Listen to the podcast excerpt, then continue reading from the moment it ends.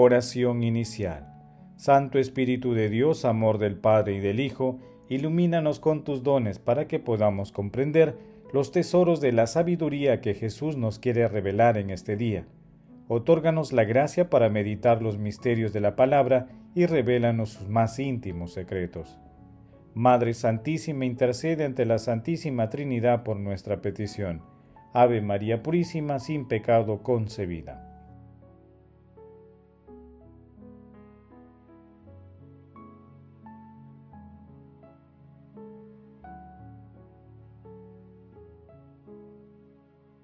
Paso 1. Lectura. Lectura del Santo Evangelio según San Lucas capítulo 1 versículos del 1 al 4, capítulo 4 versículos 14 al 21.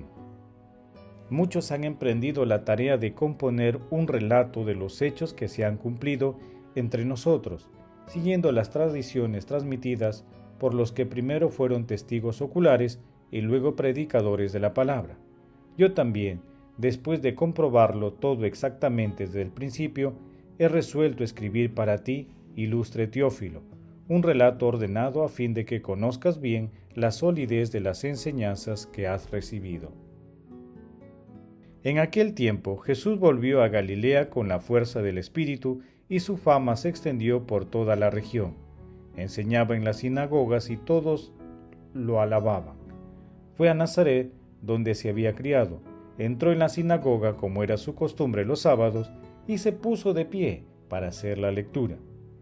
Le entregaron el libro del profeta Isaías y desenrollándolo encontró el pasaje donde estaba escrito, El Espíritu del Señor está sobre mí, porque Él me ha ungido. Me ha enviado para anunciar el Evangelio a los pobres, para anunciar a los cautivos la libertad y a los ciegos la vista, para dar libertad a los oprimidos para anunciar el año de gracia del Señor. Y enrollando el libro, lo devolvió al que le ayudaba y se sentó. Todos en la sinagoga tenían los ojos fijos en él, y se puso a decirles, Hoy se cumple esta escritura que acaban de oír. Palabra del Señor, gloria a ti Señor Jesús.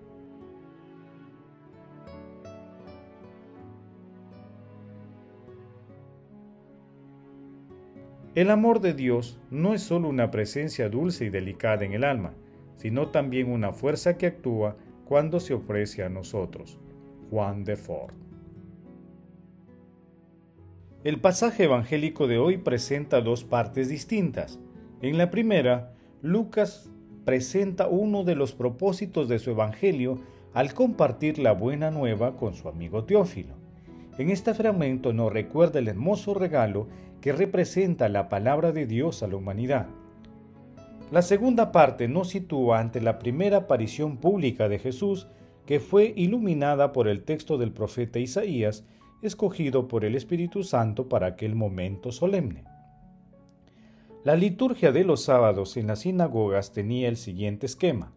Primero, la liturgia de la palabra que constaba de una primera lectura de la ley, tomada del Pentateuco y comentada por un entendido, y también de una segunda lectura tomada de los profetas que con el permiso del que presidía la asamblea podía leer cualquier varón mayor de 30 años. Es lo que hizo Jesús, quien después de leer Isaías capítulo 61, versículos del 1 al 2, la aplicó a sí mismo. Hoy se cumple esta escritura que acaban de oír.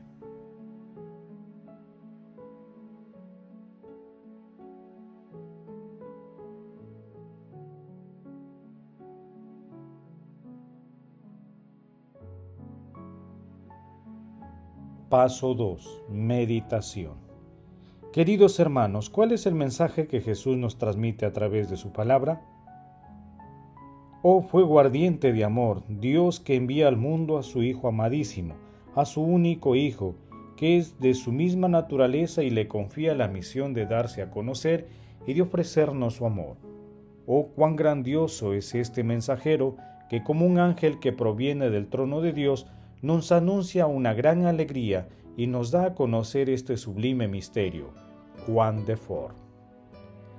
El texto de hoy es una invitación de nuestro Señor Jesucristo a aceptar las propuestas de salvación integral que Él trae a la humanidad, la liberación de todas las formas de esclavitud.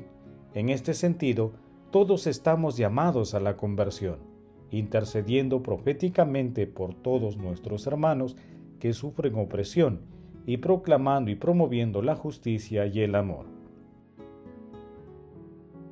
Asimismo, la lectura nos demuestra que el Espíritu Santo es el motor de la evangelización. Por ello, para enfrentar los desafíos espirituales que se nos presentan, incrementemos nuestra oración individual y colectiva, pidiendo siempre la fortaleza y la luz dulce huésped del alma para testimoniar los frutos de nuestra conversión. Hermanos, Meditando la lectura de hoy intentemos responder. ¿Cuál es el lugar que ocupa la palabra de Dios en nuestras vidas? ¿Cómo ayudamos a nuestros hermanos a liberarse de la esclavitud del pecado? Hermanos, que las respuestas a estas preguntas nos ayuden a reconocer que la fuerza y la realidad del reino de Dios está presente en nosotros a través del Espíritu Santo. Asimismo, acoger a nuestro Señor Jesucristo a través de las personas más necesitadas, en especial a aquellas que son marginadas y sufren los embates de la pandemia que afecta a la humanidad. Jesús, María y José nos aman.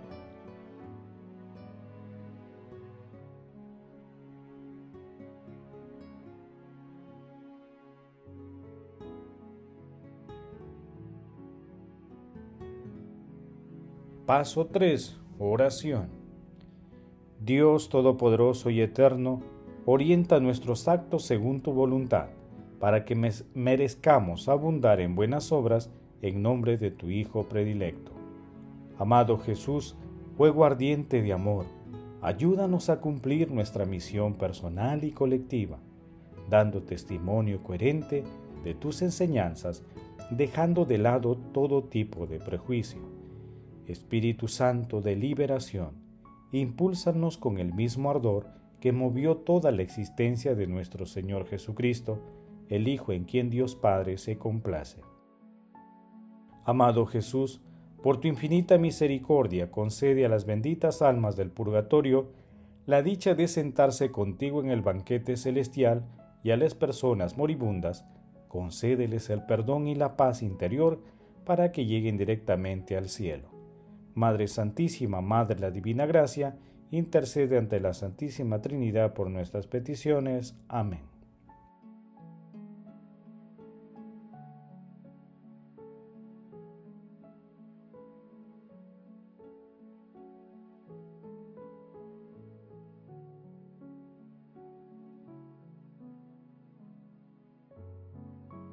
Contemplación y acción. Hermanos, Contemplemos a nuestro Señor Jesucristo con una humildad de orígenes. Cuando lees, enseñaba en sus sinagogas y todos lo alababan, guárdate de considerar dichoso solo a ellos y a tenerte por alguien privado de sus enseñanzas.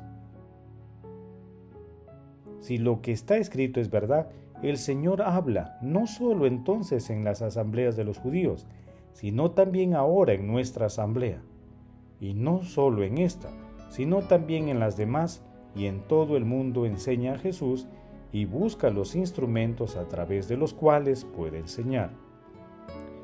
Rogad para que también a mí me encuentre dispuesto y apto para cantar sus alabanzas. Porque así como el Dios omnipotente en aquel tiempo en que los mortales necesitaban la profecía, buscó profetas y encontró, por ejemplo, Isaías, Jeremías, Ezequiel y Daniel, del mismo modo busca hoy Jesús instrumentos para transmitir su palabra, enseñar a los pueblos en las sinagogas y ser glorificado por todos. Hoy día Jesús es glorificado por todos, mucho más que en aquel tiempo cuando era conocido solo en una provincia. Queridos hermanos, el compromiso de luchar por la justicia y la fraternidad contribuyendo a restablecer la figura humana a su imagen original para que sean visibles en el rostro de la humanidad los rasgos del rostro de Dios. Asimismo, que la Eucaristía, la oración y la meditación continua de la palabra sea una fuente de sabiduría y amor para nuestras vidas. Glorifiquemos a la Santísima Trinidad con nuestras vidas.